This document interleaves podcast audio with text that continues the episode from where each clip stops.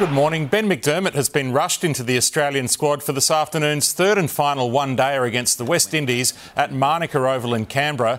The Tasmanian has replaced Matt Short, who suffered a minor hamstring injury in Game 2 at the SCG.